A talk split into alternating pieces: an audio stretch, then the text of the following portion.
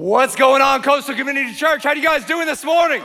You guys doing good? Welcome, welcome, welcome. My name is TJ, and I'm one of the pastors here. We're so glad you're with us today as we are in a series called I Am. And man, I don't know about you guys, but I, God has been up to something in church. I, and over the last couple weeks, uh, like, like uh, let, me, let me just see, say this for everybody that's that's been watching online and sitting at home instead of physically coming to church, there is something that has been happening in these rooms, whether it's here or it's in Lighthouse Point. The presence of God has been moving, and uh, the Spirit of God has been moving, and, and you don't get to experience all of that sitting in your living room. You only get to experience that in this room. And, I want to encourage some of you guys that have been like, oh, I'm COVID. Listen, the Holy Spirit is bigger and better than COVID. And, uh, and, and uh, maybe you've gotten comfortable. It's time to get uncomfortable again and allow the, God, the Spirit of God to begin to move again in your life in some profound ways. And I want to encourage you get back to church. Get back to church. It's been way too long. It's time for you to come home. And I believe that God, in these moments, He, he wants to do some things and, and He is on the move. And I don't really understand it. I'm just going to be honest.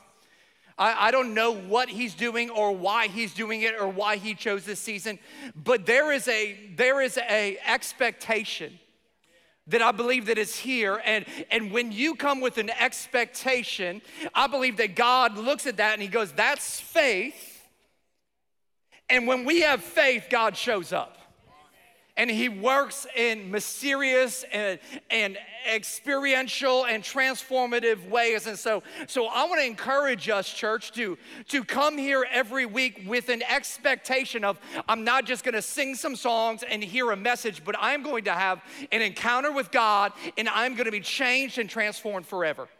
Come on church can we get a better amen than that and so I'm excited that you're here with us, and I'm excited for you guys over in Lighthouse Point, and, I, and I'm glad that you all that are at home watching online that you're joining us. I just want to encourage you to get into the house of God. And but we've been in a series called I Am, and we've been studying some some some some different things out of the book of Romans because I believe that we're in a day and an age where there is a lot of confusion, where there is a lot of identity problems going on. And I want us to really understand who God says we are and how we are to live based on who we are in Christ Jesus. And so we've gone through five different statements over the last couple of weeks, and I want to dive right in to this week because we are in one of the, the richest books of all of the Bible. Actually, a particular chapter in this book of Romans, chapter 8. We started it last week, and we talked about how we, how we can have a, a victorious life by being led by the Spirit of God. And, and, and God wants us to be led by His Spirit. And so today I wanna, I wanna finish chapter 8 because we couldn't dive into all of it last week. And, and so here's what I want us to, to look at here today is starting in Romans chapter 8 starting in verse 31. If you want to grab your Bibles and, and turn with me to Romans chapter 8, or grab that worship God that's in front of you and go ahead and look at that. Here's what it says What then shall we say in response to these things? If God is for us, who can be against us? He who did not spare his own son, but gave him up for us, how will he not also, along with him, graciously give us all things? Who will bring any charge against those whom God has chosen? It is God who justifies. Who then is the one that condemns? No one. Christ Jesus, who died, more than that, who was raised to life, is at the right hand of God and is also interceding for us. Who shall separate us from the love of Christ? Shall trouble or hardship or persecution or famine or nakedness or danger or sword? As it is written, For your sake we face death all day long. We are considered as sheep to be slaughtered. And then, then why don't you say this verse with me on the count of three? One, two, three. No, in all these things we are more than conquerors through him who loved us. That's good. That's a good verse right there. Like in him we are more than conquerors through him who loved us. For I am convinced that neither death nor life, neither angels nor demons, neither present nor future, nor any powers, neither height nor depth, nor anything else in all of creation will be able to separate us from the love of God that is in Christ Jesus our Lord. I don't know about you, but that right there is a place that we should go. You know what, God? That is awesome that we are more conquerors and nothing is gonna separate us from your love. This is a place where I think as a church, we should just give God some praise right now for who He is and what He's done. And come on, you can do better than that, church. Come on, a God that saved you, that transformed you. He's worthy of it all. And so, uh, so I want to give us the title of today's message if you haven't figured it out because it's on the screen behind me. But if you're taking notes, if you're a little slow here today, we're going to be talking about I am more than a conqueror. I am more than a conqueror. It says in verse 37 No, in all of these things, in every difficult season, in every season of loss, in every season of hardship, in every season of stress, in every good season of life, we are more than conquerors through Him who loved us. Now, I don't know about you, but every time I've read this phrase in the past, this phrase has always bothered me a little bit. Because because how can you be more than a conqueror? Like i understand being a conqueror. Like you conquer you're a conqueror. But how do you actually become more than a conqueror? It's like when you were a kid and somebody's like that's the best and they're like no no no that's the bestest of the bestest right? Like you're trying to one up something else. And it's, it's almost like the Apostle Paul here is trying to one up, like, you're more than a conqueror. Like, a conqueror wasn't enough. And, and so this has always confused me a little bit. And I've always been like, like, what in the world is Paul trying to say? And, and I heard somebody say this a long time ago, and, and it changed my entire perspective on this verse. And I, I, think it's an illustration that will help us out here today. So, so here is somebody that most of us have heard of. His name is King James, and, and he looks like this it's LeBron James. And uh, a lot of people, especially in the younger generation, believe that he is the greatest basketball player of all time. Now, all of us that are a little bit older that actually saw the greatest basketball player of all time know that there's only one GOAT when it comes to basketball, and that is Michael Jordan. Can I get an amen? Okay, I'm just making sure. Okay. But King James is, is, is pretty impressive. In fact, let me give you some stats over the last 20 years of him being in the NBA. In the last 20 years, he has been named to the All Star game 19 times, which is more than any other player in the history of the NBA. He's won two gold medals at the Olympics. He's competed in 10 NBA finals and has won the NBA championship four times while also live, winning the MVP honors of the finals four times as well. He holds the record for the most points scored in the playoffs last year. He actually achieved beating Kareem Abdul. Uh, yeah, that guy he actually surpassed him as the all time leading scorer in the NBA. Last year, he hit his 2,261 three pointer in a game, which puts him ninth all time on the list. And he is actually the first NBA player while playing in the NBA to surpass a billion dollars in net worth. We can all agree that he's a champion and he's conquered a little bit. Can we can we give it up? For, I mean, like let's be honest. Like he has conquered just a little bit. But what's interesting is, is as much as he has conquered, he is not more than a conqueror. You want to know who is more than a conqueror? Here's who is more than a conqueror the James family. And let me explain this because here, here's what a conqueror is a conqueror does the work and they get the reward. So he put in the time, he put in the effort, he put in the sweat equity, he went to the gym every day, he scored all the points, he won all the championships, he put in the work and he got the reward. But a more than conqueror, here's what a more than conqueror does they do no work, but because of relationship, they get the reward. So LeBron put in all of the work but his kids and his wife, they get all the rewards. Look at who's holding the ESPY award. Not LeBron.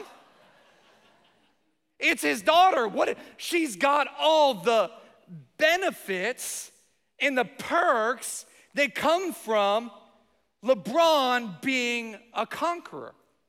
And I want to talk to some Christians here today that when it comes to your salvation and your sanctification, and when it comes to your past and to your potential that God has for your life, I want you to know that you're not the one that has to do the work. That you're not the one that has to acquire your salvation. That you're not the one that has to earn this because you are not the conqueror. The conqueror came 2,000 years ago. He lived a sinless life.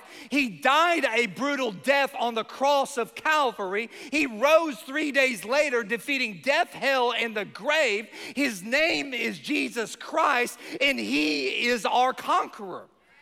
He was victorious. He was the one who actually conquered. So that's why Paul says he is our conqueror. And the perk that we get from Jesus being our conqueror and us being in relationship with him is we get to become more than conquerors and we get all the benefits of what the conqueror did without doing any of the work. And that's a good thing right there for all of us who are in Christ Jesus.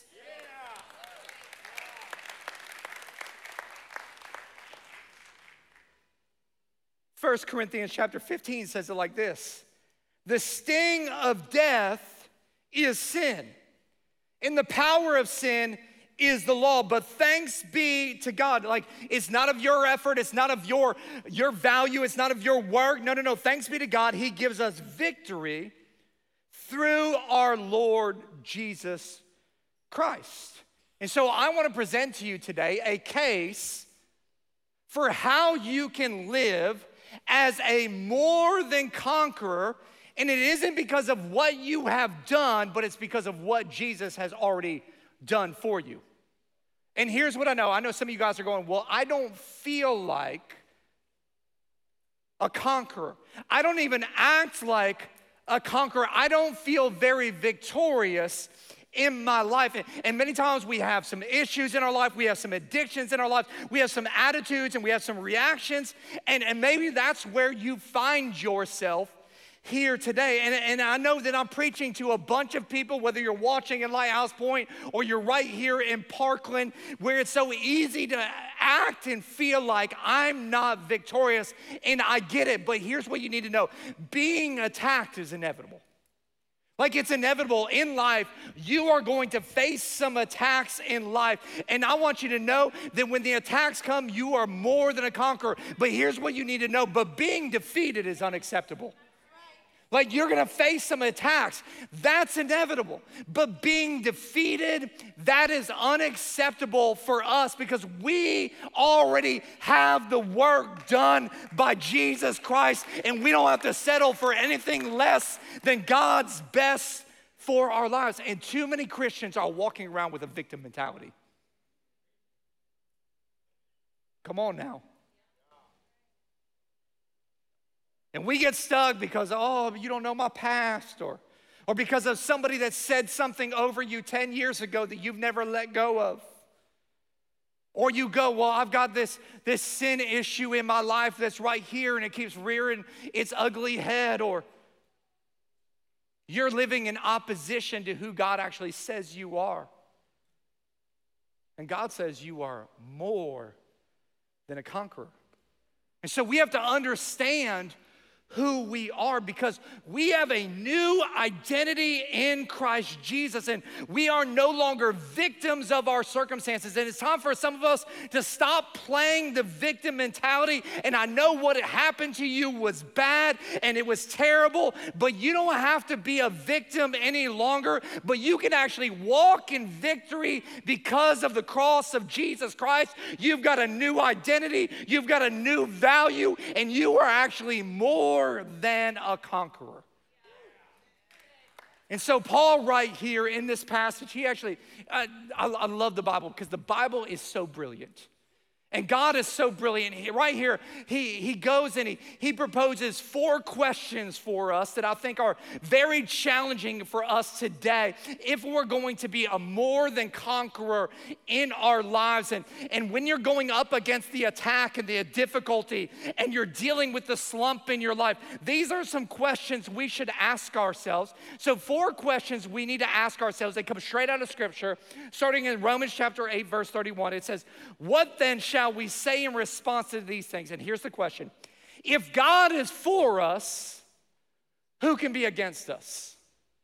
Here's the first question it's the opposition question. It's the opposition question. Like, I don't know if you realize it, but you have a real enemy that is coming against you in life.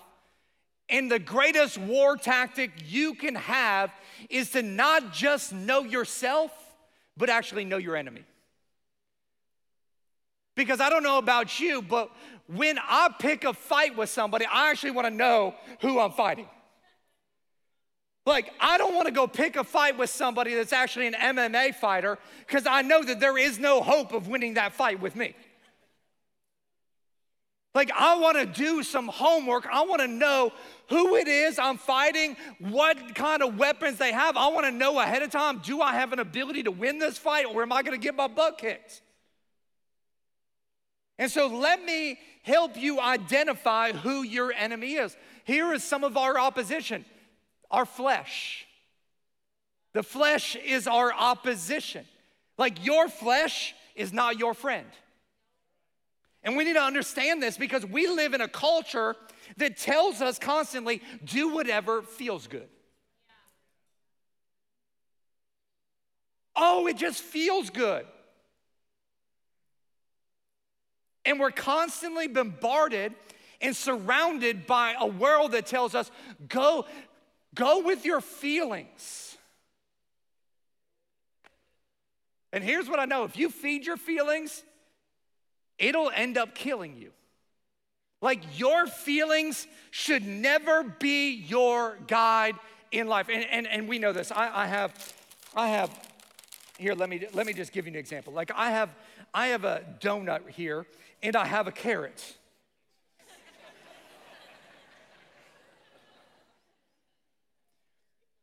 Let's be honest, my feelings never tell me to eat the carrot. If your feelings tell you to eat the carrot, we have a place called the Hub after service. We'll lay hands on you and pray for you. And uh, like, no, no, no, no, no. I, I crave the donut. Why?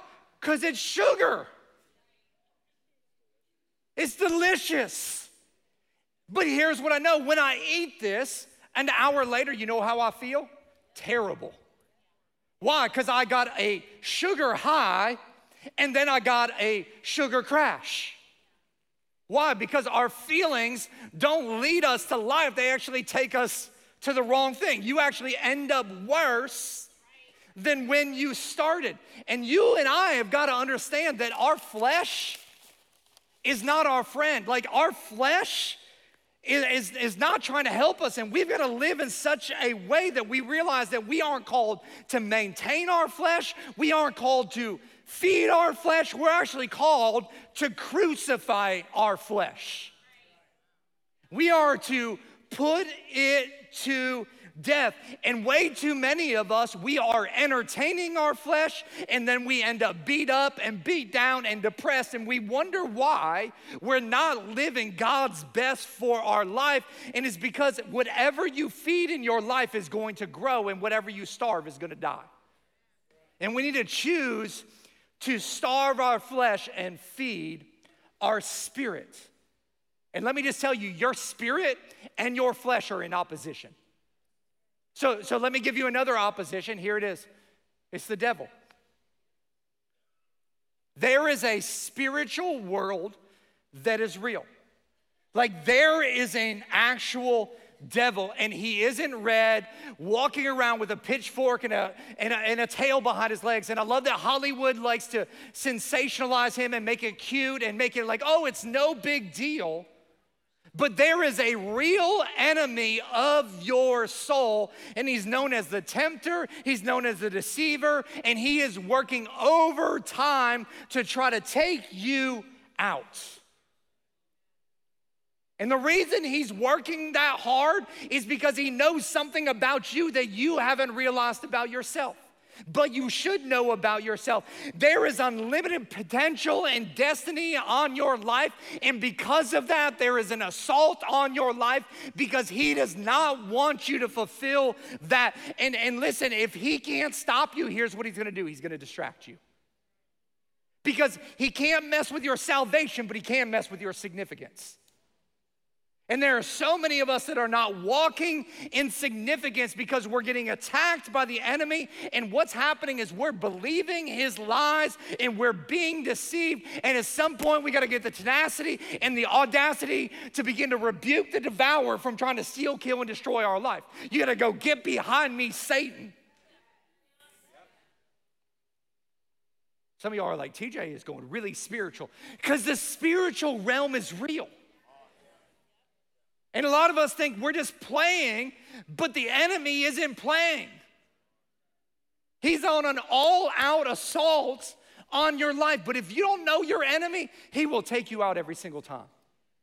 And every single one of us, we need two massive victories in our life. And the first victory is when you put your hope and your faith in Jesus Christ. And if you've never done that, you'll have the opportunity to do that at the end of this service. The second is when you stop believing the lies of the enemy. It's the victory that you need. Here's the, here's the third opposition it's the world. The world is our culture, it's our society, and we've got to not let it win. And I don't know if you've noticed it, but our world and our society and our culture, it continues to swirl down the toilet. I mean, we're getting indoctrinated with sexuality and gender confusion. We're diminishing the value of marriage. We're making church and faith a joke. And we are not, we aren't to be transformed so we can blend into the world, but we are to be transformed so we can be different than the world. Like some of us, our problem is, is we're so much like the world that we can have no impact on it. Like the world is not our friend in this scenario. And listen, I'm just gonna let you know, we're not trying to be the cool church here. Like I've given up on trying to be the cool church. I wanna be the church of Jesus Christ. Like, I'm not trying to be a hip church. I'm trying to be a church that's holy before our King of Kings and our Lord of Lords. And that's a different call. And some of y'all are like, that seems overwhelming. It is, but here's what I know the struggle seems great, but our Savior is greater. Like, and you might be struggling right now, but you've got something that's bigger, that's stronger, that's a conqueror in your life, that is calling you to be more than a conqueror. So when you feel attacked, and whether it's the flesh or the devil or the world, if God is for us, who can be against us? And you and I, we've got to understand that there is an enemy that is at work. And I'm not, uh, I'm not naive to know that he is real and he is there, but there is a God of the universe that has got your back and he's got my back and he's bigger than anything that's coming my way. And so I'm going to lift up my head because I know I have victory already through him. It says this in Deuteronomy chapter 20, verse 4 For the Lord your God is the one who goes with you to fight for you against your enemies to give you victory. You notice how personal that is? There's a lot of yous and yours. Why? Because God is a personal God. He sees your situation, He sees your circumstance, He sees your battle. And if God is for me, who can be against me? And the answer is nobody. You are more than a conqueror Here's the second question in verse 32. It says this He did not spare his own son, but gave him up for us all. How will he not also, along with him, graciously give us all things? Now, this is a crucial question. The first question was the opposition question, the second question is the provision question. Like, how am I gonna pay for this? Come on, that's a real question in life, isn't it? Like, how am I gonna survive this? Like, Shayla and I just went and did a little getaway a couple weeks ago. We were doing some strategic planning, and sometimes it's, it's best to get away and do that. And part of that, that time while we were away is, is we, we had gone and met with a lawyer about our future and, and about putting, setting ourselves up for the future when it comes to our retirement and being people that have no biological children. We have nobody to take care of us. And we so we had to start answering some really, really hard questions like, who's gonna take care of you when you're old and you can't make decisions? I'm like, I don't know. And then I was like, that's probably gonna be expensive. I was like, who's gonna pay for that? Like, you know, like you start asking yourself some of those important questions in life, and you go, I better start making a plan for this, and I better get some insight in this. And, and here's what I know is that when you're in the middle of a battle or one of those attacks, and, and you go, man, God, are you gonna come through in this situation? Like, is God not gonna provide for you in that moment? And, and, and like in those moments, it's overwhelming, isn't it? And I think about this story of Abraham in the Old Testament of him climbing up the mountain of God to take his son Isaac to sacrifice him. And he finally gets up to the mountain, and the son goes, Dad, where's the sacrifice? And he goes, God will provide. And he ties his son up on the altar and he grabs a knife and he raises it above his head. And as he begins to come down, the Bible says an angel of the Lord came and said, Stop. And he looked over, and there was a ram caught in the thicket. And in that moment, Abraham calls out a name of God. In Genesis 22 14, he says, Jehovah Jireh. Jehovah Jireh means the Lord will provide.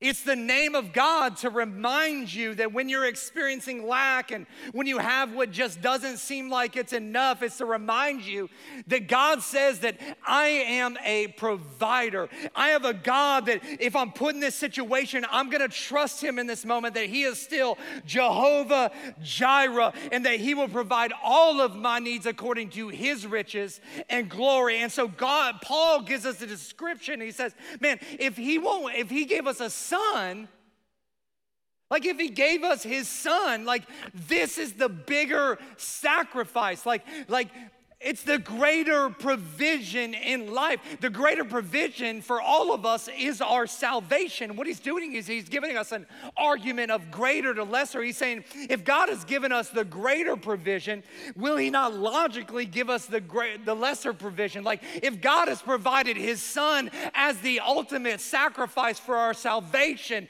and for all of eternity, will he not take care of the lesser thing? And the lesser provision is our stuff and our satisfaction satisfaction. And so when you're going through life and you're looking at it and you're going, man, how is God going to do this? Well, if God is taking care of my salvation, don't you think He can handle my stuff? Don't, won't He take care of my earthly needs? That's why we love verses like Philippians 4:19. And my God will meet all of your needs. Notice he did not say wants. Big difference between needs and wants. Well, I want a Bentley with 22s. Well, you got a Yugo with some gas in it. It's what you need right now. Because he's a provider of his glory in Christ Jesus. And that's good news for us today. Because he is the ultimate provider. Here's the third question, Romans 8:33. Who will bring any charge against those whom God has chosen? And we have to talk about this for a second because this is the battle in our mind. And a lot of us, this is where we battle, man. We go, man, I can't get free. I, I, I, can't overcome this thing. I'm unqualified. I'm not talented enough. I don't have the education. I don't have the experience. I'm single. I'm married. I'm old. I'm young. We, we come up with all the reasons why we can't. And here's the question number three it's the accusation question. And let's be real when God asks us to do something or to step out or to fight a battle, there is always the accusation, and all of us have accusations, and they all look different based on who we are and how we grew up and what somebody said to us and what somebody did to us. And, and, and that question comes out, and you're going, you're going, well, God, God, I know you want me to lead a connect group. God, I, I know, I know you want me to step out and go to next steps. Uh, you want me to step out in faith. And in that moment, the accusation begins to rise up and says, no, no, no, you can't do that. You're not qualified. You're not good enough. You're not smart enough. No Nobody likes you. And, and, and what's happening is the enemy of your soul is trying to distract you from your future. He's bringing deception and he's accusing you right now so you don't get focused on living in your future, but get stuck in your past.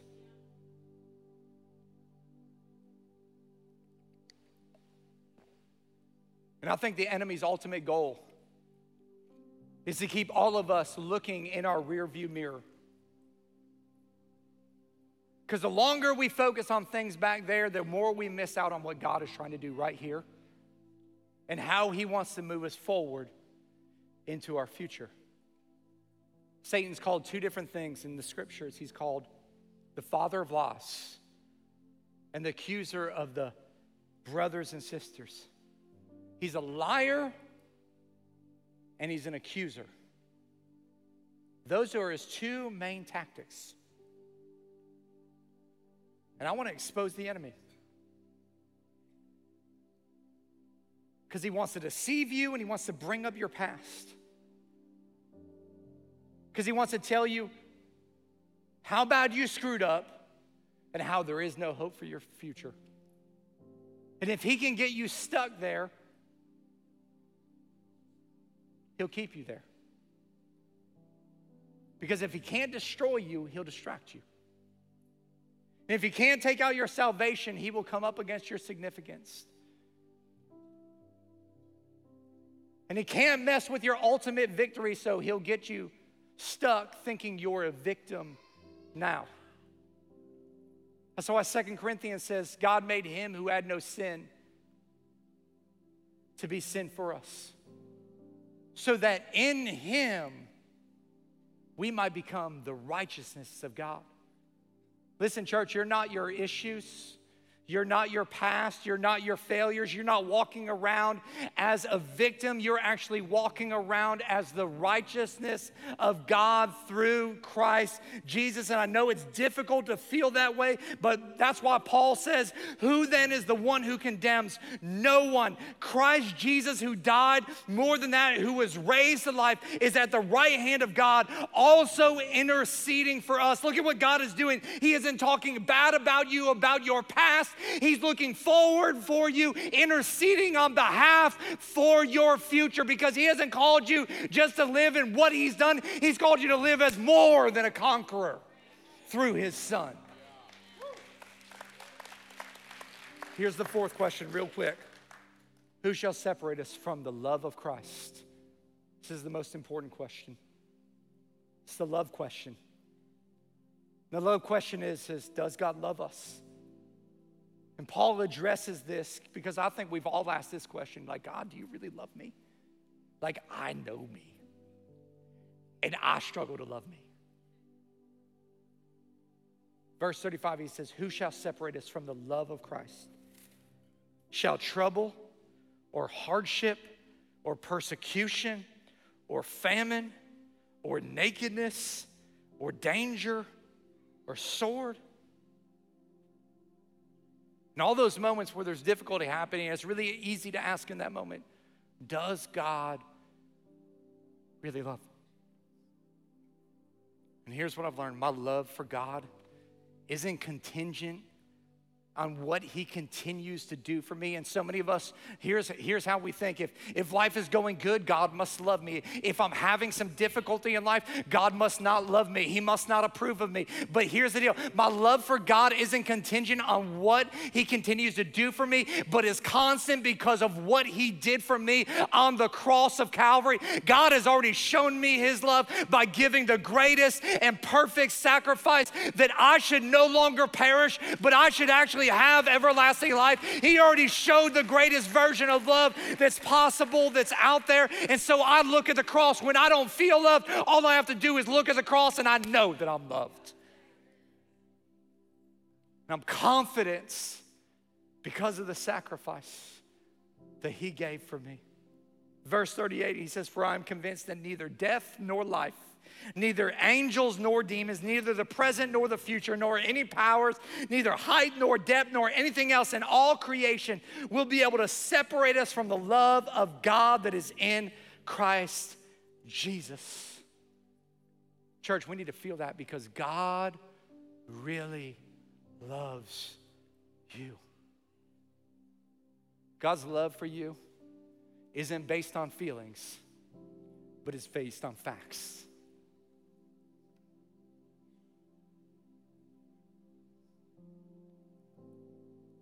I'm so thankful that Jesus didn't go with how he felt. Because he's like, Father, if you can take this cup from me, that would be awesome. But he went with facts. Said, I love him this much that I'll give everything. a couple years ago. In June of 2019, we lost our uh, foster son that we, we thought we were going to adopt. And I remember as he went back to his, his dad's house, we knew that his dad was going to struggle just making ends meet with a with a toddler and the life that he had. And so every month, we, we knew around the 13th of the month, we needed to give him a phone call and just go, hey, do you, do you need anything? You need some diapers? You need some food? And, and like clockwork, he's like, oh man, that would be great, you know? And so, and so every month, I, I, I, Shayla or I, typically both of us, we would drive down and we'd deliver some groceries and diapers and wipes and all these things. And I remember one, uh, one month it got, it got to that point and and I remember driving down there to, to bring him some things, and it was a Thursday afternoon. And, and when I got to their little efficiency, I remember knocking on the door, and his dad, Michael, opens the door, and uh, he's dripping in sweat. And, and I look over, and Alexander is just in his diaper, and he's, his hair is all matted down, he's dripping in sweat. And it's the middle of summer. And their AC had gone out and their little efficiency. Now, mind you, it is a 45 minute to an hour drive to the house where he lives from where I live. It's like the opposite end of Broward County. And I remember the moment I walked in there to, to give them groceries, I was like, hey, what's, what's going on? And they're like, man, we, we called our landlord. He's not doing anything. I was like, I, I'm going to fix this. That's my son right there. Like he's he's miserable. I was like, he, he's like, he hasn't slept in over 24 hours. I was like, that's gonna end right now. I said, give me that landlord's phone number. And I said, I got a I got an AC unit back in my house, that one of the portable ones, because we live in Florida and there's hurricane season. Come on, somebody. You need that, right? When the power goes out. Like I'm like, I'm like, I'll drive back home. I remember driving back home, I'm like, Shayla, hey, get that portable AC, find it in the garage. I'm gonna go grab that thing. I'm gonna turn right back around. I remember grabbing that thing, turn back around. I'm calling the landlord. I'm like, hey, I know you could tell him you don't care you're going to come next Tuesday or Wednesday, but you're not dealing with somebody that doesn't know what they're going on. You're dealing with that boy's father right now. And I'm telling you what, you're going to get that AC fixed ASAP, or you're going to have a lawyer on your butt ASAP. Like, you're not going to be some slumlord for my child. I will kick your leg. And I remember going down there and I, they, they, don't, they don't have a clue. I go in there, I'm like, I'm gonna set this thing up. I set up the AC, I get it. I, I, I, I actually break one of the windows to get it in there to put it in. I'm like, I don't care that it's screwed in. My boy needs some AC. It's 97 degrees in this place. And, and, and I remember getting that AC on. And like the moment that AC on, Alexander just went and stood in front of it like this. He's like, I remember giving him a hug and going, buddy, I love you. And I remember walking out of there in 15 minutes. His dad texted me a picture of him passed out asleep for the first time. in his crib, getting the rest that he needs. And I, and, and, and I, th- I think about that moment because I think about how much do I love my son that I would drive multiple hours back and forth just to get him some AC. And I think about that and I think about how much I love that child. And, and, and, and, I don't even think that that's like a, an ounce of how much God loves you and I. Like, I don't even think we can fathom how deep and how wide and how far and how high our God's love for us. And we have a heavenly Father that will go to the ends of the earth for you to meet you wherever you are, that there is nothing that can separate you from His love that he is more than a conqueror no matter what situation you're he's the conqueror so that you and I can actually be more than conquerors and we have to know who our enemy is and we have to understand his tactics so that we can come against him and we can know if we know who our enemy is we can know how great our love of our God is.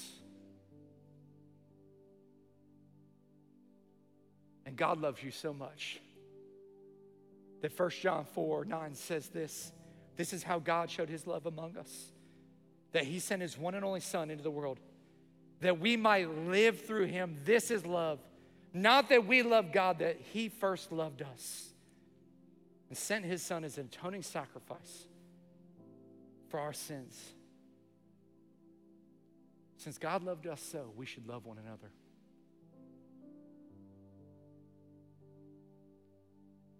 Church, you're not the conqueror. But today, you can be more than a conqueror.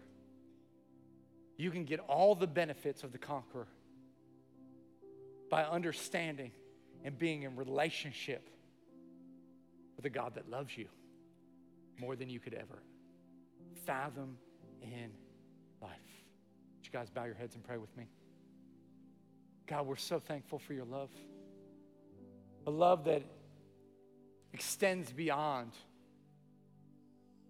our even grasp or understanding.